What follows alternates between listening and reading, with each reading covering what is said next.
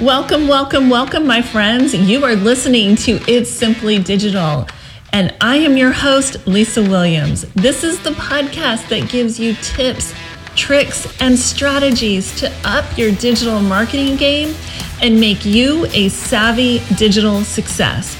We dive into all things business, entrepreneurship, and of course, digital marketing. You are listening to episode 104 of It's Simply Digital, and today's guest is Kevin Joseph. And if you're ready to dive into paid ads to up your digital marketing game, you are not going to want to miss this episode. Hey, Kevin, welcome to the podcast. How are you? What is going on, Lisa? Thank you for having me on. I'm so excited to be here. I am excited to have you. And you're a fellow Texan. Love that. Yes, ma'am. Yes, ma'am. Born in Houston, Texas, and now I'm based in Austin. Been in Austin for like the past 2 years now. It's been dope. Awesome. Well, I love Austin. Such a cool town to go visit and hang out and all that stuff. It's cool vibe. Everybody's so super friendly, and I just love the entrepreneurial bug out here. You know, everybody is loved. You know, everybody's moving here, looking to connect. And right. So, you know, it's always fun. Yeah, it's an explosion of people moving to Texas. I mean, not just Austin, yeah, but you know, where I live as well in the Dallas-Fort Worth area. I mean, just a huge explosion. So I love it. It's great. Mm-hmm. Great for our economy. Cheaper. I know. Exactly. We'll take it. Exactly. All right. Let's get started talking about marketing. So I know you help your clients with paid ads on, you know, different platforms.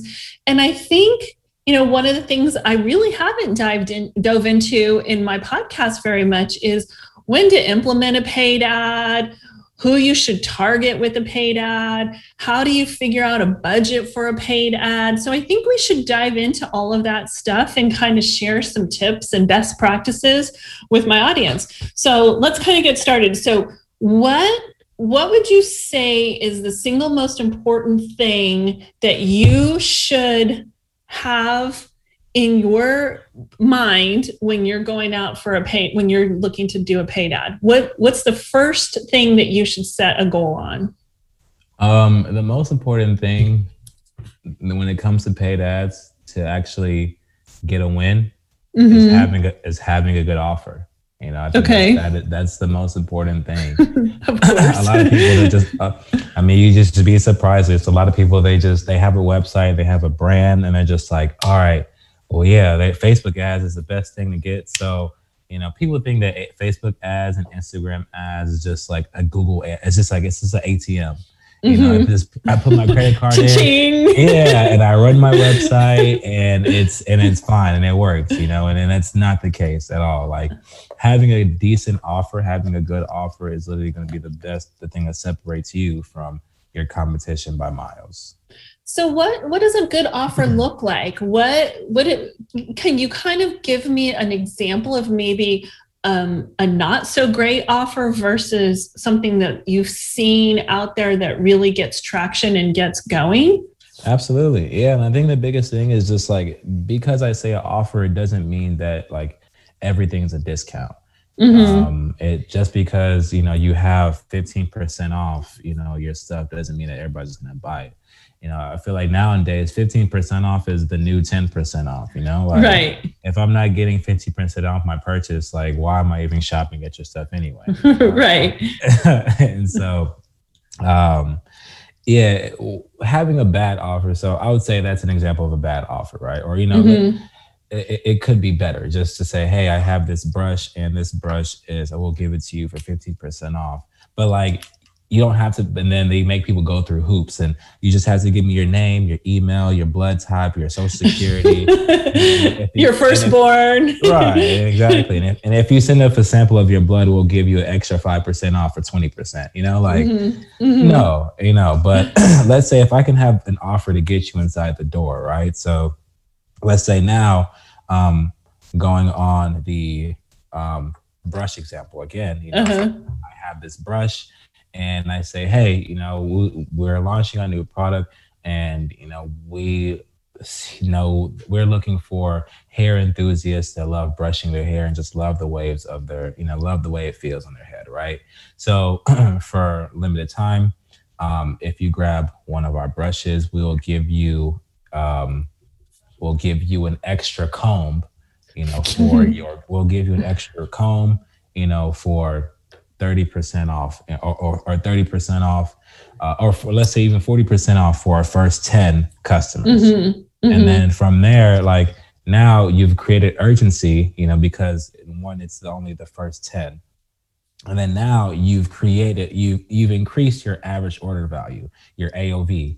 And so now you're not just getting a brush to people to buy. Now you're also getting people a comb that they're going to be upspending more. And then let's say now, if you have like a site-wide code, so like if you spend X amount of money, you can get this off. You can also add that in there too. So let's say if your brush is, let's say your brush is $20 and you have, hey, if you spend $35 and more, you'll get free shipping. Mm-hmm. So now they get the brush and let's say they get the comb. Now let's say they're at $32. Why would they not want to get that free shipping? You know what I'm saying? Right. They're gonna buy something else. So now you just literally just got this person so much value that they're looking now to spend more money on your store and on your brand. So when, as a brand, do you start implementing ads? Because there has to be this ramp up time and you have to have some organic growth. Before you just can't go, oh, I'm a brand new entrepreneur and I'm just going to start putting Facebook ads out. So when's that magic time frame? What would you say? Yeah, I would say you definitely have to have a budget. People running at just $5 a day, it's not going to get much traction. You're better off just saving your money and just having a decent sized budget. I honestly would say I wouldn't start testing ads unless I had up $1,000 for a month. Having $1,000 for a month at least allows me to slowly test to see, what works and what doesn't work, because if you're only spending $500, $300 a month, it's going to take you 3 weeks just to find out if it's working. Right. You know what I'm saying? Yeah. Yeah. So it doesn't make sense. So you might wait. Mm-hmm. Bigger budget for sure. Let's talk about that time period, that ramp up period, because I don't think we understand, or most people don't understand, that it takes a while for those algorithms to start really working. So it's not magic that you put $1,000 budget out there and then all of a sudden your ads just show up in front of your audience. I mean, there's like this slow ramp up time to determine, oh, these are the types of people that opened this ad or looked at it. And so then those are the targets that they have to go. And so then the algorithm kind of goes and finds those people. So let's talk about that a little bit, like that ramp up time and what happens during that time. Yeah, no, absolutely. I mean, you're 100% right, Lisa. Having that window, especially if you're not spending a lot of money, it's going to take Facebook a while to figure out what type of people like this ad and what type of people don't like this ad. And so the more money that you can spend, the faster that you can test that and the faster that you can get people to buy your stuff. I definitely highly recommend people to pay more, to test more faster, because now you can start to get your money back faster. If it takes you 3 weeks to figure out if something's working or not working, you literally just wasted 3 weeks. Yeah. But if you find out what's working within 1 week, you can make that money back that you lost within that 1 week. Within those 2 weeks, because now you have a winning product or a winning audience or a winning creative, something that that, hey, people like this and people don't like this. And so, that time it takes. You can find that between, the first, second day. It might take you a week or two to find that. At the end of the day, it's not really, I wouldn't say it's a time frame, Lisa. I would say it's of how much have you spent, because if your average order, if this brush cost me $20, to keep going on this brush example, if the brush cost me $20, and I haven't even spent $20 yet, how do I even know if it works? Because at the end of the day, at least if you spend $20 and somebody buys it at $20, at least you broke even, right? You know? Right, right. So you at least want to spend a bit more than what your product, how much you can afford to pay to, you know, for someone to buy your stuff. So Kevin, would you suggest that you pay more upfront and then you could scale back a little bit? Would that be something that you'd suggest? For sure. Yeah, most definitely. You know, because when I talk about with either on a sales calls or strategy sessions, when I say, hey, you know, what's your budget? Usually when I ask that question, there is a type of fear, you know, because it's like, oh, my budget, like how much can I afford to pay? And they're thinking they're going to be paying this money without getting anything back. Mm-hmm. So what's the most I can pay? You know, I can pay like $1,000. And I'm like, okay, cool. It's like, are you saying that because like you, like, that's what you think that you can spend because you don't know what's working, or is it like literally just like all the money like that you have, you know? And it's usually the first one of like, no, I mean, if it works, I can spend more. And I'm like, yeah, that's great. Like, that's what we need to know, because we're going to have to work backwards. If our budget's $3,000 for the month, now we can figure out, we can work backwards and say, okay, hey, we can spend this much per day. And now from there, we can spend that, let's say in 3-4 days, if it's working, hey, great, let's keep on spending more money, you know, because it's working. But if it's not working, yeah, let's turn that dial down. And so we don't have to spend as much money, you know, so that 3,000 budget can turn to, you know, 700 real quick, you know, based on what's working and what's not working. So what would you say the best way to figure out your target audience? No, that's a great question. Great question. I think a mistake that a lot of people make is they try to focus their targeting on their product, you know, so they don't ideally have their customer in mind. And so they're thinking, okay, well, I have a brush. Well, what type of people might like brushes? Okay, well, these type of people might like brushes, and these type of people might like brushes. So I'm just going to target them all. And to a sense, that's correct, but that's actually incorrect, because a better way to find your audience is, one, you really have to focus on what that golden profit ratio is, you know, who's that slice of the pie in your entire niche that is going to raise their hand once they see your product and say, hey, I need that, you know, and what makes, and now in order to figure that out, you're going to have to really dive into your product and see, hey, what makes my product that much different from the others? You know, why am I different from the other? Who am I ultimately trying to cater to? Because the same brush isn't gonna be for this person that has this long beard and this person that has a stubble beard. You know, it's not the same. But now once I figure out exactly what's the ultimate goal I want my client or customer to achieve, I ask that question to every single one of my clients when we first start working together. What's the ultimate goal that I want them to achieve? And then from there, now, once we figure out that ultimate goal, now we can work backwards to figure out exactly what type of person that is, because we know exactly what they want. So when you're choosing a target audience and you're looking for that person, are you looking for that person first and then geography second? And then like, what would be like the hierarchy of what you look for when you're figuring out who to target? Okay. Yeah, no, for sure. I mean, we can even like go through an example, right? So to get off the brush, let's go with coffee, right? Okay. So let's say I'm starting up a new coffee brand.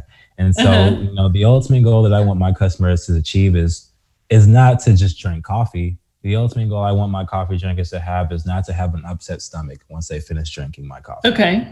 Boom. Okay. So now I'm thinking, okay, well, what type of coffee are these people probably drinking, right? You know, well, these people, they, if they're drinking coffee that upsets their stomach a lot, they're probably drinking like K-cups, you know, things that are already pre-made. Okay, well, what type of people usually probably drink K-cups? Well, those people are usually busy, you know, because that's where they brought the K-cup. They're usually busy type of people, you know? Right. So now, like, you see how now we can work backwards to figure out exactly. So they're on the go, they're in a hurry, they need to grab it. Yeah. Exactly. Yeah. So now we can focus on products that fit those type of descriptions. What type of products, you know, do people use who are always on the go? You know, okay, well, yeah, well, those type of people, they usually buy these type of things. And okay, well, yeah, that makes a lot of sense. And so now, once we're making our targeting, we can just literally just focus on the stuff that these people are already using.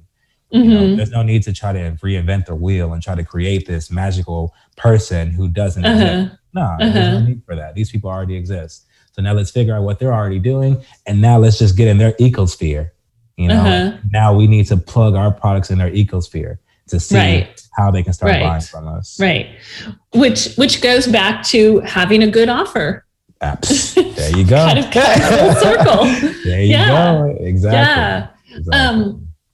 All right. So let's talk about retargeting a little bit and retargeting ads, because if you don't have traction with people coming to your website, how do you, let me back up. What is the purpose of a retargeting ad, and how effective is it? And how do you get it to work in the best way possible?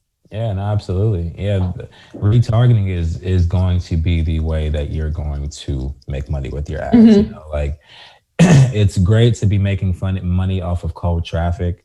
You know, people who just seen your brand for the first time and they buy. That's a blessing. Mm-hmm. It's great to have, but it's not ideal.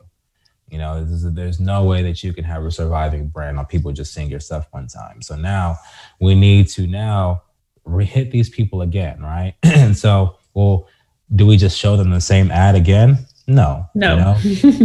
So now, well, what do we do? Well, now it goes to what we just talked about, right?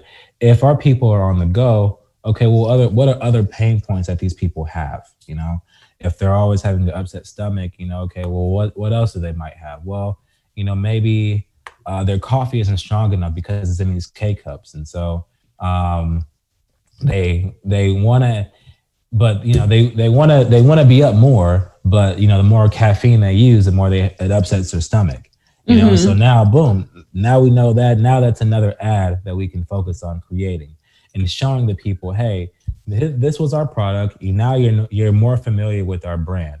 Now we have another ad that's going to because now they clicked on our stuff or they viewed our website or whatever.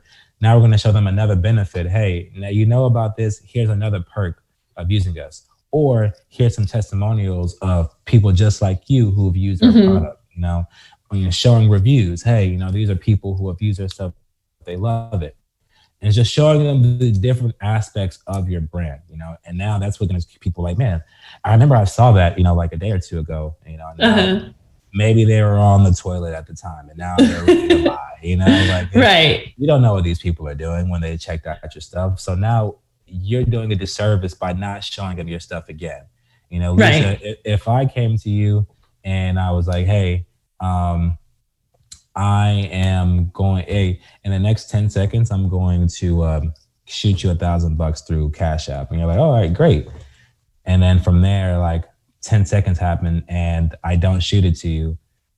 You're gonna be like, hey, Kevin, like, you know what's going on with that $1,000? You're gonna remind me, right? It's the same thing with your product, right? Like if you have a good brand, there's nothing wrong with reminding people that, hey, this is really good. Like you didn't buy it the first time, but don't worry, here we are again. Like, and it is because marketing is memorization. It's an act of memorization. I mean, you have to stay front of mind. And we have so many things coming at us on a daily basis, you know, depending on what platform you're on, depending on what you're searching, depending on, you know, what you're liking and what you're commenting on. And we have so much coming at us. So with the crowded space, how do you stand out? And so you've said, you know, you have a good offer, you pick your target audience. What else would be some best practices that you would say that keep you top of mind and how you stand out in an ad in such a crowded space? Yeah, I think a big thing that a lot of marketers misinterpret is just solely using paid traffic to be the main win of their business.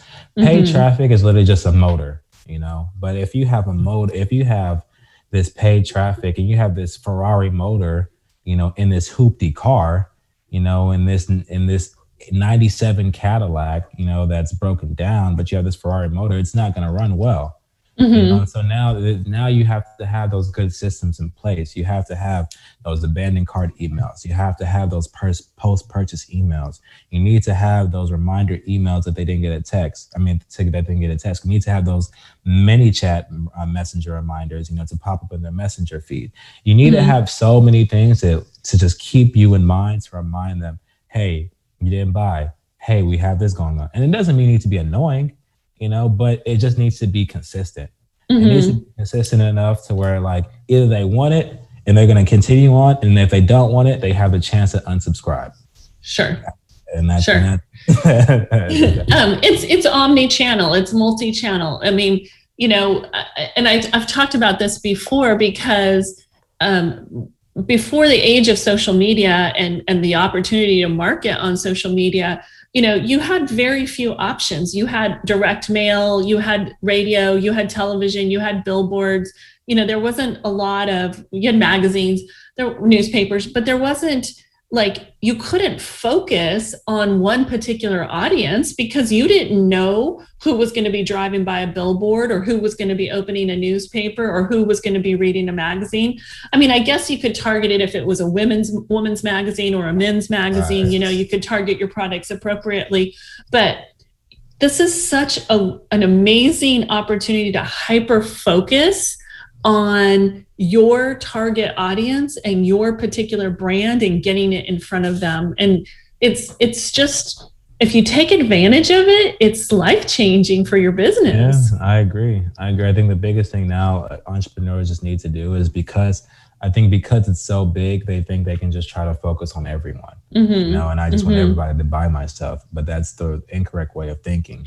If we would just even take more than, you know, let's say you got your brand launch, take another day to really figure out, who is this made for? You know, what problem am I really going to solve with this product? You know, once you really figure out what product it can solve, then you can figure out what type of people would need it. Would they buy it? Yeah. Would get it, buy your product or your service. Yeah. Absolutely. All right. So I want to kind of shift gears a little bit and talk about, you know, when to actually outsource your paid ads, your marketing, your creative, your emails. You know, when do you get, as an entrepreneur or a small business or a brand, when do you get to that point of outsourcing? Yeah, no, that's an excellent question. I think the biggest thing is you need to be making a certain amount of revenue until you start to outsource, you know, that agency, because, you know, at the end of the day, Lisa, let's say I have an e-commerce brand and I'm making $5,000 a month, you know, with my store. And now I'm like, okay, well, I don't really understand ads, or I want to get into paid ads, but I don't really know what I'm doing. So I'm gonna just go hire out. So I hire an agency, and I have to spend in the agency, you know, a decent agency is probably gonna cost me $3,000 a month, you know, minimum, right? So I say, okay, I pay this agency $3,000 a month. I'm only making $5,000 a month. And then on top of that, I have to pay for the ads as well too. So then now I have to pay, you know, $2,000 in ads a month. So now we're already $5,000 down the hole, $6,000 down the hole, you know? So now let's say that agency doesn't even, they have to have me break even, all right? So let's say they don't even break even that first month, what's gonna happen? Boom, you get hit with another retainer. Right, you're in the hole. And now you're in the hole, exactly. Now you're becoming cash poor in your business. And there's only, how many months can you go cash poor until you can, you know, survive anymore, right? Mm-hmm. So I kept running into that issue, you know, even as an agency owner myself in the past. And so that's why I focus on creating a consulting agency. And so now, I definitely would recommend now for people to learn, you know, and I don't think that they should learn by themselves, you know, they should hire somebody to now teach them, be the angel over their shoulder and show them what to do. So now you understand your story, you understand your business, you understand your metrics.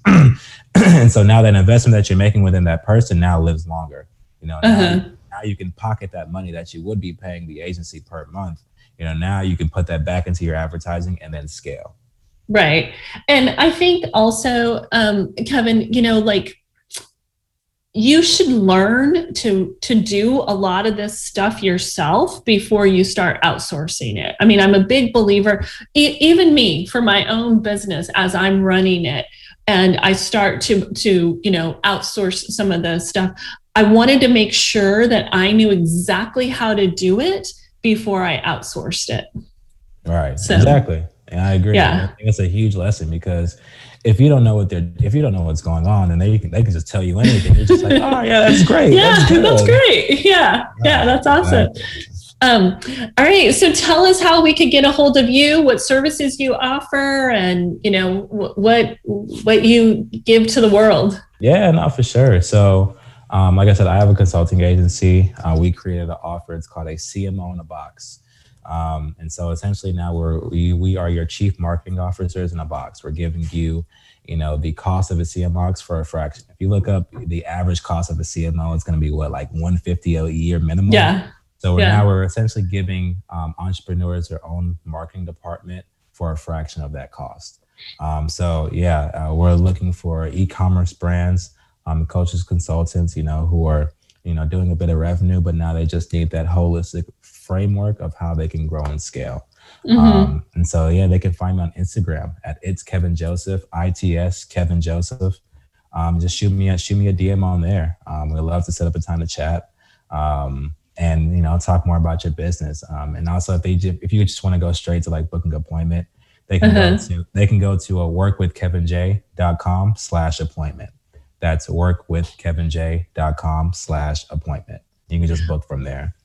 And we will make sure and link everything up in the show notes so that you could just click on the show notes to get directly to Kevin. So thanks for such great information and knowledge and sharing best practices with us on creating ads and when to scale and grow, using those ads. So I appreciate it. No, for sure. Thank you, Lisa, for having me on. I mean, your podcast is awesome. You ask really amazing questions. So I'm sure you get that a lot. I'm just here to add on to that as well. So you ask some great questions, by the way. Thank you. Thanks. For sure. Thanks again for listening to It's Simply Digital. If you like what you hear, please rate, review, and subscribe to this podcast. It helps me bring on some amazing guests. And you can get a hold of me at itssimplydigital.com or Lisa at itssimplydigital.com. I hope you have a blessed day.